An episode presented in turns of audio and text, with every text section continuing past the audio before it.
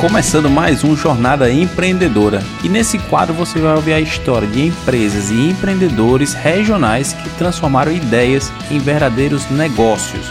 Aumenta o volume e não perde nada desse papo. Vamos lá! Recebendo hoje Tatiana Freire, diretora técnica da Porto Freire, uma construtora genuinamente cearense, com mais de 30 anos de história e alguns prêmios, como nove edições do Prêmio Master Imobiliário, duas do Delmiro Gouveia, entre outros. Mas além disso, muitas vidas transformadas. Tatiana, eu quero te agradecer imensamente por ter topado esse convite e no episódio de hoje a gente vai mergulhar na tua história, né, e da Porto Freire. Tenho certeza que vai gerar um valor gigante para a galera. E já te confesso que estava ansioso demais para receber a primeira empreendedora do nosso podcast. E eu acho assim, um ecossistema tão universal, trazer pessoas como você que estão ali na linha de frente, empreendendo, fazendo acontecer, certamente vai servir para inspirar muitas mulheres. Então, vamos lá. É, eu acho que para a gente entender assim, para os dias de hoje, nada melhor que a gente conhecer a tua jornada aí da Porto Freire e da página número um dessa história. Então, conta pra gente como que começou a Porto Freire há mais de 30 anos e faz uma conexão já da tua infância, né? Vendo isso acontecer, vendo isso sendo criado. Vamos lá. É, eu queria agradecer o convite. Eu fiquei muito lisonjeada e fui conhecer o podcast, não vou mentir que eu não conhecia antes, mas eu fiquei super empolgada. Eu já escutei todos os, os podcasts assim no mesmo dia, na mesma hora.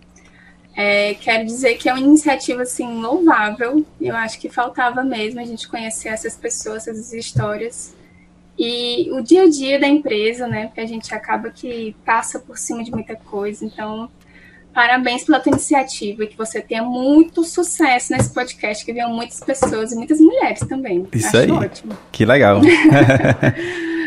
Mas vamos lá. A Porto Freire começou em 1984 com meu pai, Jorge Wilson Porto Freire, é, presidente da empresa, é, desde a época até hoje, né? Ele começou sozinho num, num modelo de construção a preço de custo por administração, que ainda era inovador na época. Ele passava por uma crise também imobiliária, uma crise econômica. Ele sempre passava, ele sempre passa isso para a gente ainda hoje, né? A gente começou numa época que estava em crise, precisava mudar o modelo de negócio e tal. E a gente tem essa, essa lição dele, né? Que nesses momentos de crise são momentos inovadores. E ele começou com esse modelo de negócio com construção a preço de custo até 2015, mais ou menos. Aprendeu muito no, no meio do caminho e em 2000 e 14, 2015 ele mudou, mudou o modelo de negócio principal da empresa e começamos a construir a preço fechado por incorporação, como já era um, um modelo mais comum no mercado. Né? É, eu entrei na empresa em 2009, foi. Em 2009 para 2010, é, como estagiária tinha que ser estagiário, né? É, tinha que começar por baixo para aprender tudo. A gente tinha um programa de trainee na época. Eram selecionados entre seis a sete pessoas para entrarem no programa de trainee. A gente tinha como roteiro nesse programa é, estagiar nas obras, na sala técnica, conversar com todos os setores da empresa, de financeiro, contabilidade, saque, é, expedição, jurídico, tudo. Então era um programa de trainee assim muito bom. E eu entrei junto com uma turma que já estava em seleção, participei da seleção também, já sabendo que ia ser selecionada, mas eu participei. A gente passou por uns testes lá e, e entrei com mais cinco pessoas, cinco trainees juntos. E aí a gente rodou a empresa toda em dois anos, mais ou menos. E aí fui de obra para a sala técnica e fui, depois de formada engenheira de uma obra, depois de ano ano eu me mudando de cargo entre engenheira, coordenadora de sala técnica, gerente de obra, diretora técnica agora, e aí fui agrupando a equipe aí de, de, de poucos para muitos, né? já, já tive que lidar com mais de, de seis engenheiros, uma sala técnica de quatro pessoas, suprimentos também de três pessoas. Então, tive que lidar com muita gente diferente de mim, mais velha que eu, mas é, aprendi muito com todo mundo, graças a Deus. Fui sempre aberta para ser uma aluna. Que legal. E a empresa continua assim, eu sou diretora técnica e divido a diretoria com minha irmã Adriana, que está com, administra com administrativo financeiro. Eu estou com a parte técnica e jurídica agora. É, e é isso. Nossa história de, de Essa... empresa e minha história também junto. Que legal. É... E Tati, é, acompanhando, a gente sempre faz um brief, tá, pessoal, antes pra gente realmente ter um norte né, nessa conversa.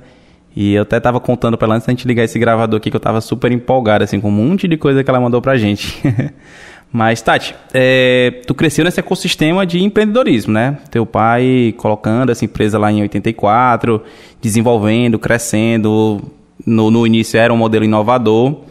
Mas aí, no meio do caminho, tu resolveu fazer direito, né? E contrariando, talvez, assim, a, a trilha normal, né? De entrar na empresa da família ali. E tu pensou em fazer outra coisa. Me conta assim, como que foi essa tua decisão, por quê? Foi. É, essa coisa de, de ser filha de, de dono de empresa é meio que uma faca de dois gumes, né? Você tem ali o ouro, mas mesmo assim você quer se, se provar de alguma forma. Assim, eu tinha muito isso na minha cabeça. Eu tinha que me provar por mim mesma, eu queria fazer minha, meu, meu caminho, não seguir o caminho dele. Isso, na boa infância, eu fiquei assim, ludibriada, né? E, e sim, sempre tive muito uma sensação de que eu tinha que fazer justiça e tal, e, e, tive na minha cabeça que eu ia fazer direito. Desde muito nova eu tive essa certeza. E estudei, passei né, em direito na UFC no, no, em 2007, e fiz o primeiro, de direito, primeiro ano de direito, mas não rolou. É um negócio muito esquisito a gente não tem muita certeza da, das respostas, tem muitos caminhos para percorrer. Direito não é uma ciência exata, né? Tem muita, muita doutrina falando sobre a mesma coisa. E aí, no primeiro ano, eu já me senti meio que deslocada na faculdade. E pensei nas minhas habilidades de, de ensino fundamental e médio, como eu sempre gostei mais de, de matemática e física e olhando, conversando sempre com minha família, foi muito mais fácil chegar na engenharia civil pelos, pelas, pelas possibilidades que ela poderia me dar ali, que ele, eu já sabia que meu pai poderia me abrir um caminho e também ele, ele me falava já da experiência dele como engenheiro civil, então foi mais, assim, mais certo, né? Uhum. Aí escolhi engenharia civil e logo no primeiro ano da faculdade de direito eu fiz a outra faculdade de engenharia e passei em engenharia na Unifor. E aí fiz ainda as duas faculdades por um tempo, acho que até uns três anos aí fazendo as duas faculdades, mas decidi seguir com a engenharia. Já tinha mais certeza. E, e essa decisão, assim, pegou todo mundo de surpresa? Foi um negócio bem, tipo, ah, ela, ela vai fazer isso mesmo? Então, realmente, o pessoal se surpreendeu com essa tua decisão? Total. Assim, até hoje, quando eu falo, as pessoas ficam, meu Deus, de onde é que tu tirou direito para engenharia? e a minha, a minha família ficou muito abismada comigo, que eu, eu joguei o UFC, direito no UFC, que era aquela coisa concorridíssima, e joguei no lixo, porque não, dá mais, não dava mais, e fui seguir para engenharia, que é completamente diferente, né? E segui, querendo ou não, a gente já sabia que eu ia para a empresa do papai, então mudei completamente minha vida todo mundo ficou chocado. Mas era o certo. A gente sabe que quando a intuição vem, a gente tem que escutar. É verdade. E tu falou desse processo de trainee, né? É, muitas vezes as pessoas fazem até isso na, na hora de entrar numa empresa, talvez em portas diferentes ali, mas eu acho um benefício muito grande você transitar né, em várias áreas. E hoje, como diretora técnica, acredito que ter transitado nessas áreas te trouxe realmente uma bagagem, até para tu hoje saber lidar com os problemas que acontecem nesses setores, de que forma tu acha que isso somou para hoje, ocupando onde você está, para realmente tu se relacionar melhor com essas pessoas e esses problemas. Nossa, meu, meu trainee foi uma faculdade que eu não fiz a gente estava falando de faculdade antes, uhum. né? A gente sente que falta muita coisa na faculdade para a gente conseguir ser empreendedor. Falta muito ainda para a gente ter noção do que é uma contabilidade, do que é um gerenciamento financeiro, do que é uma viabilidade econômica. E nesse programa de TNI, eu, eu com minha curiosidade, claro, não adianta você estar tá num programa sem ter essa vontade de aprender. Mas estar em setores que não são necessariamente setores da nossa é, profissão foi muito engrandecedor, consegui entender muita coisa de contabilidade que a gente não aprende nada. E depois, como gerente, eu tinha que tomar decisões sabendo do impacto da contabilidade, seja uma permuta com fornecedor, que a gente já sabe que acaba resvalando na contabilidade da empresa, ou, ou seja, um lançamento de um projeto, para a gente saber como é que é o retorno daquele empreendimento, o que, que vale a pena abrir mão, o que, que não vale a pena abrir mão, e ter noção do que que a gente está tomando de decisão pode acarretar depois. Enfim, é, é um conhecimento holístico que a gente tem que ter, é muito global. Né? E, e, em cargos de liderança isso se torna cada vez mais assim primordial. Perfeito. E Tati, engenharia civil, mulher, liderança. Como que essas palavras foram se formar na tua cabeça e na tua vida? Cada palavra é uma ferida. é, foi difícil, assim. É. E aí, além do mais, vale ressaltar, porque a gente está no áudio, eu vou falar de novo o que eu falei para ti, né? Uhum. A minha voz é de criança, eu tenho 30 anos, mas ainda assim, meu, eu, eu, meu áudio é de uma criança. A minha aparência é mais, é mais nova do que eu sou, as pessoas acham que eu tenho uma idade muito menor, e eu sou baixinha, né? Eu tenho 1,51. Então, tu imaginei como é que foi é, começar a ser líder é, com pouca idade, porque eu comecei a ser líder de equipe, eu acho que não tinha nem 25 anos direito. Então, mostrar liderança sendo filha do dono mais difícil ainda. Na engenharia civil, se a maioria é homem, muito mais difícil, né? Eu tive várias é, experiências negativas no meio do caminho, ainda, ainda hoje eu me revolto, assim, me, me leva muita raiva.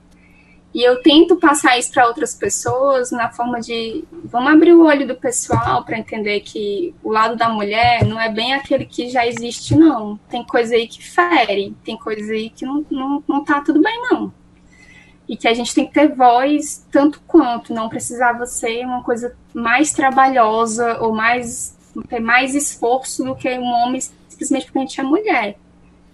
E é isso que eu senti muito, eu tinha que me provar demais. Apesar de disso já ser parte, um, um perfil meu, mas eu vejo muita mulher, muita estagiária também, muita mulher que tem que se provar demais, tem que, tem que entregar muito para mostrar que tem valor na construção civil, né? Eu só posso falar nesse setor porque eu só tenho experiência aqui. Mas eu vejo muito em mim, nas pessoas abaixo de mim, nas pessoas que estão que estavam no mesmo nível de liderança que eu, eu via muito isso. É, antes de ser diretora, teve diretores homens que passavam por cima de, de ações que eram porque mulheres estavam fazendo, nem escutavam, tinham opiniões que eram simplesmente colocadas de lado. Assim, é, foi.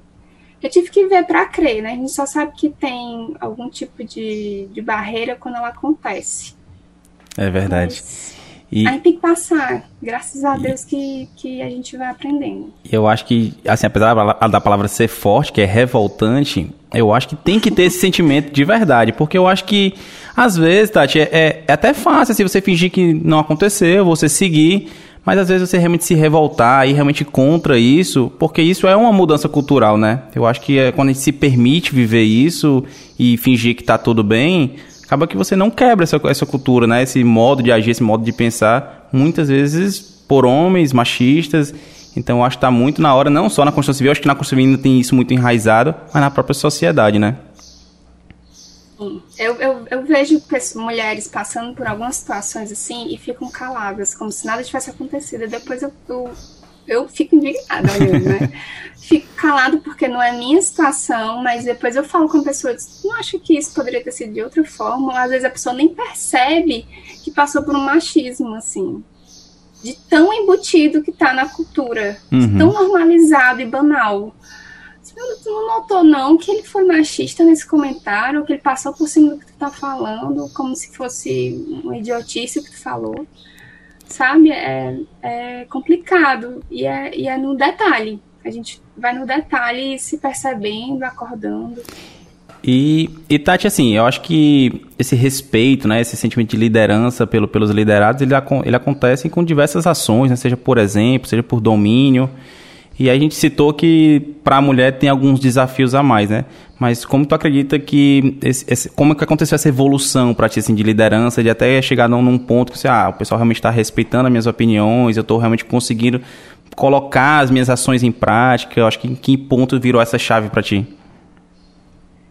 Eita, é, é, foi terapia, não vou mentir, não. é, eu, fiz um, eu fiz um processo de terapia é, e até foi recomendado pelo meu pai, porque eu, eu fui, fui recebendo o papel de liderança muito nova, né? Uhum. Era tudo novidade para mim. E não tinha ninguém para me ensinar no dia a dia.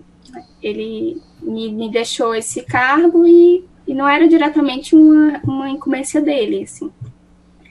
Então passei por processo de terapia para me conhecer, que é fundamental, fundamental. você ser líder fundamental. Perfeito. Primeira coisa que você tem que saber é sobre si, não é nem sobre o outro. 100%. Né? Você se conhece primeiro, porque você sabe onde é que é que pega ali, qual é o seu calcanhar de Aquiles, quando a pessoa fala e que você se altera, por que, que aquilo acontece.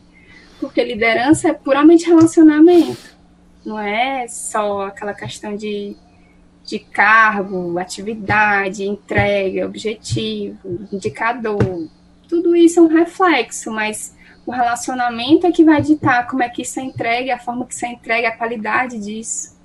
Que legal. Então, a primeira coisa foi me conhecer. Que ainda estamos em processo. Eu acho que né? essa é engraçado, assim, eu acho que para quem está nesse processo, né, como você, é, que vem, vem fluindo, é algo natural, mas acho que para quem talvez virou a chave agora é uma dica de ouro. Eu acho que se conhecer é realmente o primeiro passo de um líder. É, com certeza. Eu indico isso para todo mundo, né? Às vezes as pessoas não querem, acham, não, meu, me conheceu, já me conheço, eu já me conheço há tanto tempo, faz quantos anos que eu já nasci, sei como é que eu, me, eu reajo e tal, mas a gente evita confronto muitas vezes consigo mesmo, né? Com as nossas próprias fragilidades. A gente sabe que aquilo ali a gente quer evitar ou colocar para o lado, assim, não é a hora agora. Mas é aquilo lá que vai ter o grande aprendizado para a gente, né? E atrás da nossa fragilidade para entender o que, que ela acontece, como é que muda aquilo, ou, ou, como é que aquilo pode interferir no outro. Legal. Porque se você for líder e começar a machucar seu liderado, vai ser difícil dormir, né? Vai ser difícil lidar no dia a dia com isso, as pessoas não vão, não vão ser felizes trabalhando. Isso aí. Tati, a gente está em 2020, né? É, e em meados de 2015 a gente viu a, uma das piores crises da construção civil. E você no auge de 25 anos, mais ou menos, como que foi entrar nesse processo, nesse furacão que foi, que deixa danos até hoje, certamente, como que foi entrar nessa, nessa crise, quais foram os aprendizados que vocês trouxeram como pessoa, como empresa, como time, conta pra gente um pouco desse processo. Eu acho que desde que me lembro no mercado, a gente está lidando com uma crise. Eu não me lembro de um momento tranquilo surfando na onda. e, e, isso é muito engrandecedor, porque todo dia é um dia de pensar numa coisa diferente do que a gente tinha pensado. E todo dia tem alguma dificuldade, algum problema ou alguma, alguma situação para resolver que a gente não aprendeu na faculdade porque na faculdade é tudo bonitinho, né? A gente tem os. Tudo na CNPq, tudo. Todo cronograma bate cenário. com prazo, né? Não chove. É, tranquilo, a gente sabe que o passo a passo é aquele e tudo mais, mas vai na prática, né? O, o que tem para dar errado vai dar errado. E 2015 foi bem isso. A gente, eu me surpreendia com cada coisa que acontecia. Isso não é possível. Não, não, não achava que poderia piorar. E aí, de repente, vinha vinha assim uma novidade para dizer, é, tá aí, vamos resolver. Mas é, é um período de profundo aprendizado e criatividade.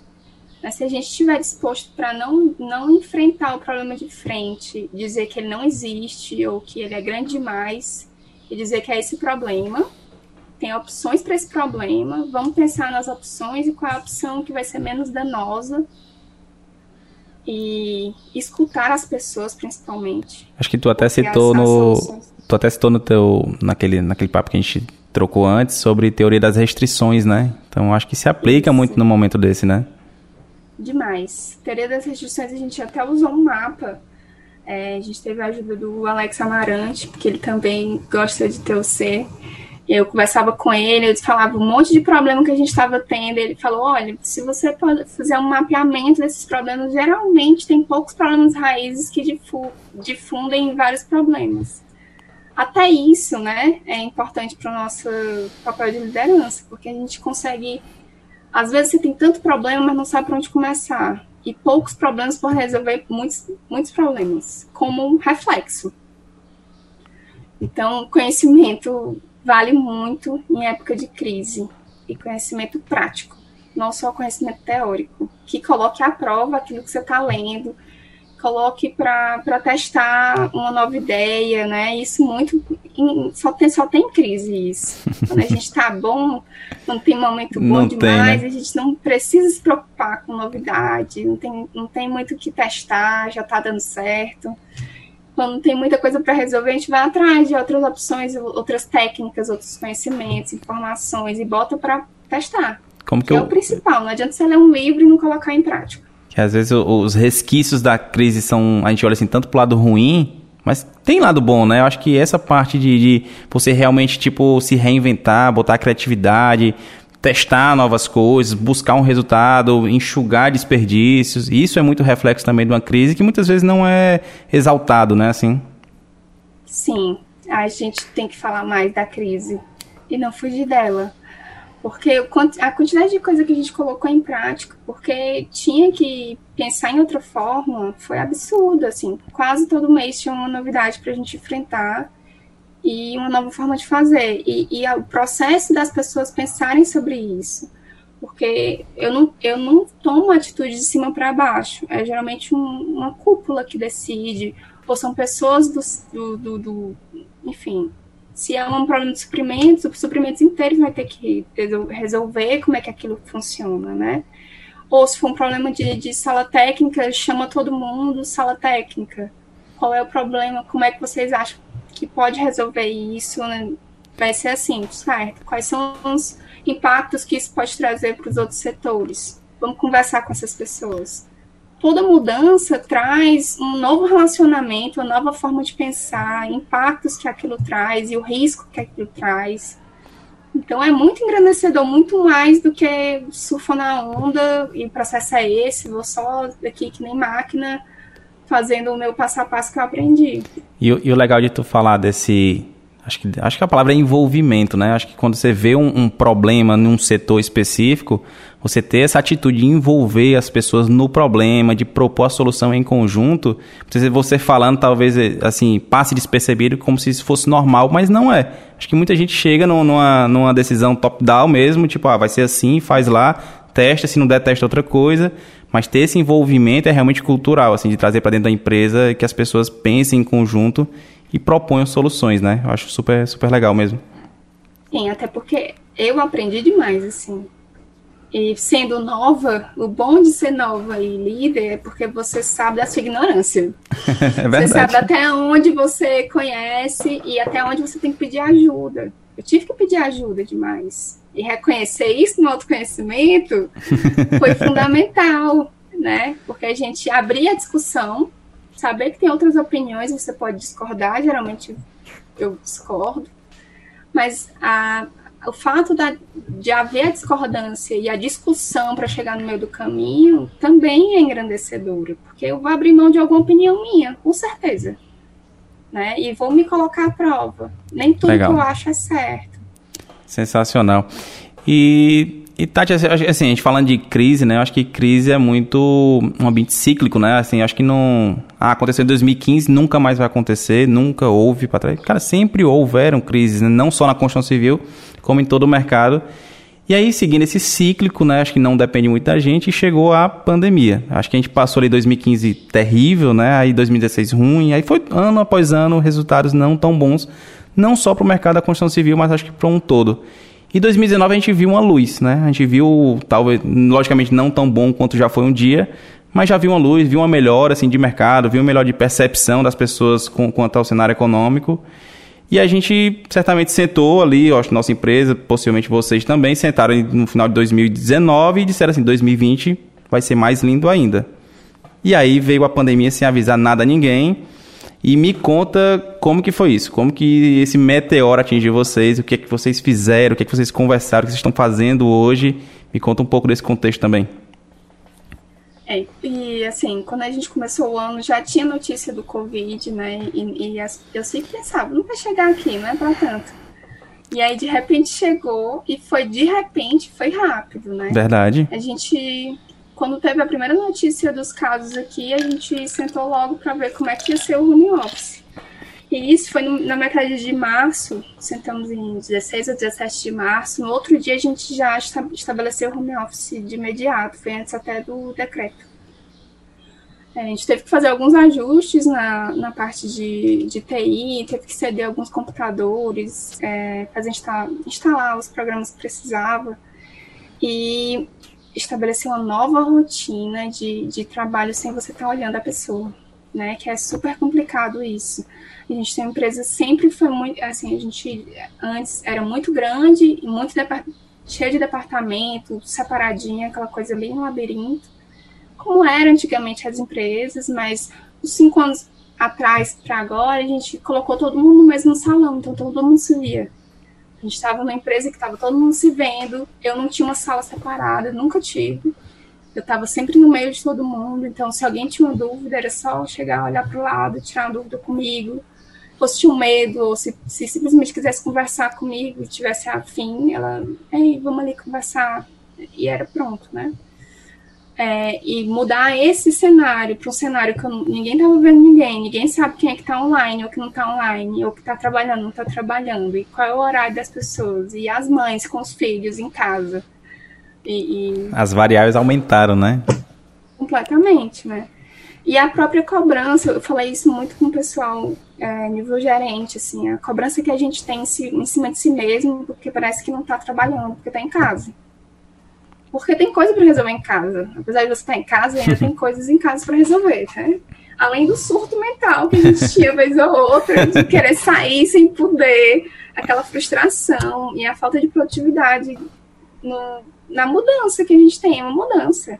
Você está trabalhando de um jeito há tantos anos e de repente você tem que ficar em casa olhando para a mesma parede todo dia, sem olhar para a gente, sem olhar para as pessoas, sem escutar as vozes, sem discutir com as pessoas sobre um assunto no dia a dia, que isso é muito importante.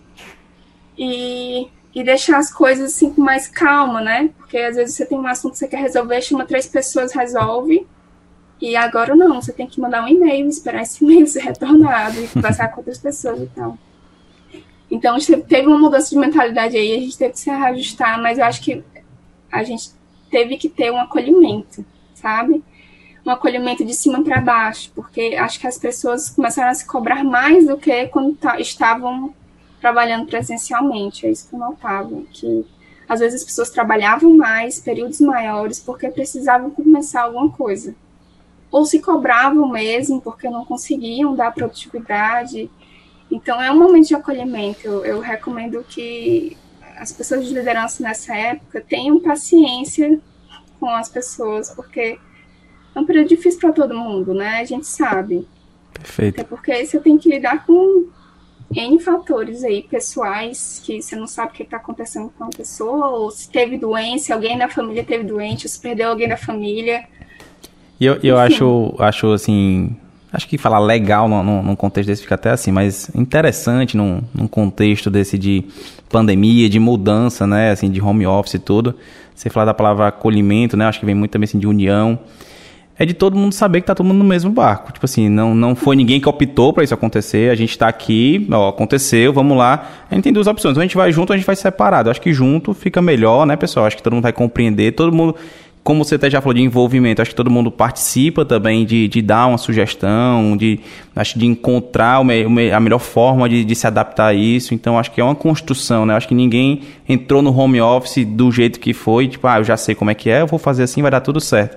Eu acho que essa dúvida transitou em 99% das empresas, 99% da, das pessoas e dos líderes, né? Sim.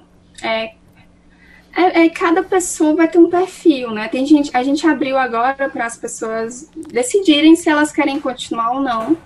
A gente só é, voltou realmente com um atendimento a cliente. Mas perguntamos para as pessoas se você se sente a vontade de voltar. Algumas pessoas sentiram realmente, elas sentem, sentem a necessidade de voltar, estar tá lá nesse ambiente, e outras não. Conseguiram uhum. se adaptar em casa e conseguem fazer a rotina dela funcionar, mas foi um processo para todo mundo, né? Cada um tem um processo diferente, família diferente, quem é que está em casa, quem está em casa com você, se você tem uma cadeira, uma mesa legal para trabalhar ou não, se tem internet boa ou não. Verdade. Enfim, muitas variáveis. Cada um vai ter um, uma solução. E, e, eu vou te dizer, agora sim, vou mudar um pouco do, do contexto aqui da, da conversa e vou para outra vertente que eu acho que falar com alguém da construção civil e não tocar nesse ponto é desafiador, hein, o que eu vou falar. Eita. Vamos lá. Eu tenho a impressão, tá, que o mercado da construção civil, você citou isso, então acho que eu fico mais tranquilo em falar sobre isso, mas é um mercado que parece que é o último a pegar a onda da inovação. Então, como que a Porto Freire, uma empresa tão tradicional, né, com vários capítulos na história já, como não se acomodar e muito pelo contrário, se manter antenada a inovações, trazer lançamentos, acompanhar essas mudanças de rota, né, assim, do mercado porque eu acho que, inclusive, o Covid vai trazer algumas mudanças, né? Tanto de estrutura, de imóvel. Como que vocês estão vendo tudo isso? Sim, eu, eu, eu assino embaixo. Eu acho a construção civil muito lenta nesses momentos de inovação. É, a gente sabe que ela existe. Começa lá em São Paulo, e depois de muito tempo chega aqui no Ceará, Algumas pessoas são as pioneiras e aí, depois de muito tempo, é que vira rotina. Né? Até isso acontecer, pode ter um delay de 20 anos. E eu, eu, eu concordo contigo, eu acho que o corona vai mudar algumas coisas. Já mudou muita coisa, porque processo em cartório, que é papel, papel, papel, já mudou, né? Tá tudo online. A gente tem atendimento online cartório. É, assinatura digital de contrato também, porque teve que ter, né? A gente foi obrigado a fazer alguma inovação aí. E os, os, espaços também, as tecnologias também, as empresas que, que vão. Eu vejo muita startup também, que começou em momento de crise e consegue ter um, um avanço exponencial e, e, e, surfa realmente numa demanda do mercado. Eu participei de, um, de uma Construtec em São Paulo uns três, três anos atrás, eu acho. E eu vi muita coisa massa, assim, muita coisa boa que demorou para vir para cá, mas só em falar com as pessoas eu fiquei, meu Deus, ele tava me escutando. Os problemas que eu tinha, ele tava, tá, ele tá lá resolvendo. Com pessoas novas, né? Uhum. Incrível. Então tem muita coisa para resolver. Tem muita coisa nova para acontecer com startup que tá vindo para cá. O, até Vitacom tá vindo para cá com a Diagonal. Achei isso incrível. E deixa. É, fala. Eu, Pode continuar eu estou muito esperançosa com, com a construção civil. E foi um, um assim, eu vou falar bem, foi um remédio que a gente precisava, eu acho. É, eu, eu acho que é até do que a gente falou, né? Se você for olhar só o ponto negativo, logicamente vai ter muita coisa ruim. Mas tem um contexto positivo, assim, do, do da essa herança que vai ficar pra gente, né? E o que, o que, que a gente pode esperar assim da, da Porto Freire passar esse período assim em um longo prazo? O que, que você almeja? Acho que você que é nova, né, que está possivelmente colocando a tua cultura agora, acho que com a sua irmã, né, ali, quem está dentro do negócio agora. Como que a gente pode esperar de transformação na Porto Freire para os próximos anos?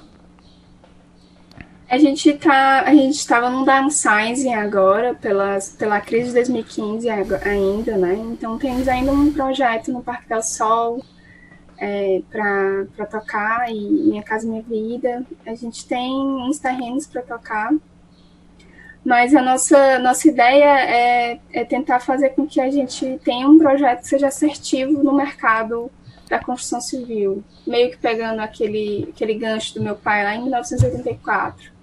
Né? O mercado está mudando, vamos ver, o banco está diferente, o cliente não está com essas opções todas de financiamento com banco, tem outras opções para a gente fazer obra, tem outras opções para a gente vender, outra forma de, de, de, vender também. E, então a gente estava tentando ver um, uma nova forma de, de conseguir fazer com que o cliente tenha aquela mesma credibilidade, aquela mesma possibilidade de pagamento direto com a construtora. Perfeito. E, né, se aproximar uhum. mais, sabe? Que não seja aquela coisa cara demais, que seja uma coisa impossível, mas que seja acessível. O, o, o, financiamento compartilhado, né? Não tem essa modalidade. Ele já é uma realidade na, na Porto Freire ou no mercado local? Como que está visto isso hoje? Sim, a gente fez um crowdfunding imobiliário em 2018. Foi em 2018. Que foi o Rubini. A gente foi a primeira construtora do Nordeste, Norte-Nordeste, a fazer esse financiamento imobiliário que foi no, num empreendimento nosso, a gente teve mais de, de, de 400 investidores, é, um financiamento que é diluído, é tipo um vaquinha imobiliária. Uhum. Geralmente ele é utilizado para começar o empreendimento, sabe? É, você tem que ter aquele aporte inicial para fazer projeto, para às vezes até para comprar o terreno. E aí você junta esse pessoal, dá uma rentabilidade para eles, eles entram como investidores. E você consegue tocar o começo do empreendimento, que é a época mais é, arriscada dele. Uhum. A gente teve o crowdfunding no empreendimento nosso. Legal. Tati, é, eu não poderia. Acho que eu comecei com uma, uma expectativa gigante para esse bate-papo, eu não poderia já encaminhar assim para o final, de, resumindo de outra forma, que nem incrível. Eu acho que de verdade conhecer a, uma trajetória né, assim, tão bonita como da Porto Freire de uma empresa de tantos anos, né? tá hoje sendo liderada por pessoas bem mais jovens, ter tido essa transição. E eu acho que no, no nesse cenário da construção civil cearense, e a gente poder ter um, um, esse papo transitando muito desse lado humano, que eu acho super legal realmente tirar um pouco dessa corporativismo, né, de empresa e tudo, e realmente trazer esse lado humano mais a, ao centro do nosso bate-papo. Então conhecer as pessoas realmente que estão operando essas estruturas. E eu acho que a posição que eu tô hoje de ter esse podcast, de sentar com pessoas que nem você, é realmente muito engrandecedor, tanto para mim que estou ouvindo uma aula aqui, como realmente para quem vai estar tá nos escutando, né? Mas para a gente encaminhar assim para o encerramento, eu quero te pedir para deixar uma mensagem para essas pessoas que estão ouvindo a gente, especialmente mulheres. É, acho que você que já atravessou algumas dificuldades, crises, superou isso, está disposta a, a ver novos desafios aí. Quais aprendizados que tu pode passar para essas pessoas? pensando sobre isso, é, o que eu queria ter escutado, né? Acho que é muito assim, o que, que você queria ter escutado quando você começou? É, é, é tenha medo, e tudo bem ter medo, sabe? Eu tive medo por muito tempo, assim, por coisas novas. Tinha muita coisa para fazer e eu não sabia como fazer. E tá tudo bem ter medo. Contanto que você tenha a mesmo, o mesmo nível de medo, seja aquele mesmo nível de garra, de vontade de ir atrás e, e de, de autoconfiança depois. Porque quanto maior o medo, maior o orgulho de você ter passado por aquilo e ter conseguido passar. O medo é aquela vontadezinha de você fazer também. E, e, fazer bom, bem, fazer direitinho e fazer da melhor forma possível. É, é um lembrete diário pra gente que a gente tem que superar. Né? Não fuja do medo.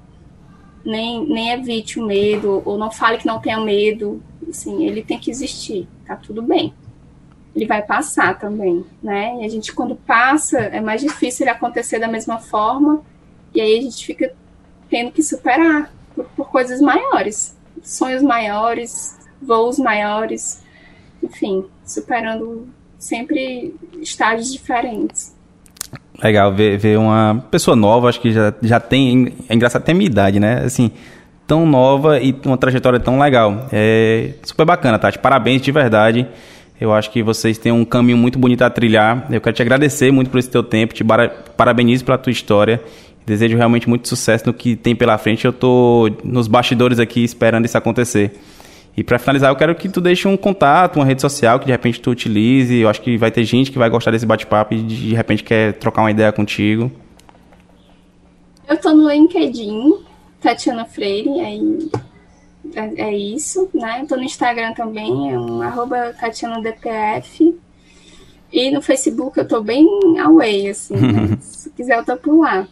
Eu, eu, eu sou acessível nos momentos em que em que não esteja aquela loucura lá na empresa, mais final do dia e tal, mas sempre disponível para abraçar boas causas, servir de colo amigo, para chorar um pouquinho dessas coisas aí que a gente tem de crise, mas pensar num futuro melhor, né? Conquistar coisas boas. Que legal. Tati, obrigado mais uma vez, obrigado demais a todos que nos escutaram, nosso muito obrigado e nos vemos no próximo episódio do Jornada Empreendedora. Tchau, tchau. Se esse conteúdo fez sentido para você, te convido a bater um print, postar no stories do Instagram marcando @nordestelock e compartilhar com seus amigos. Vamos juntos transformar esse podcast em uma verdadeira comunidade colaborativa em torno do empreendedorismo.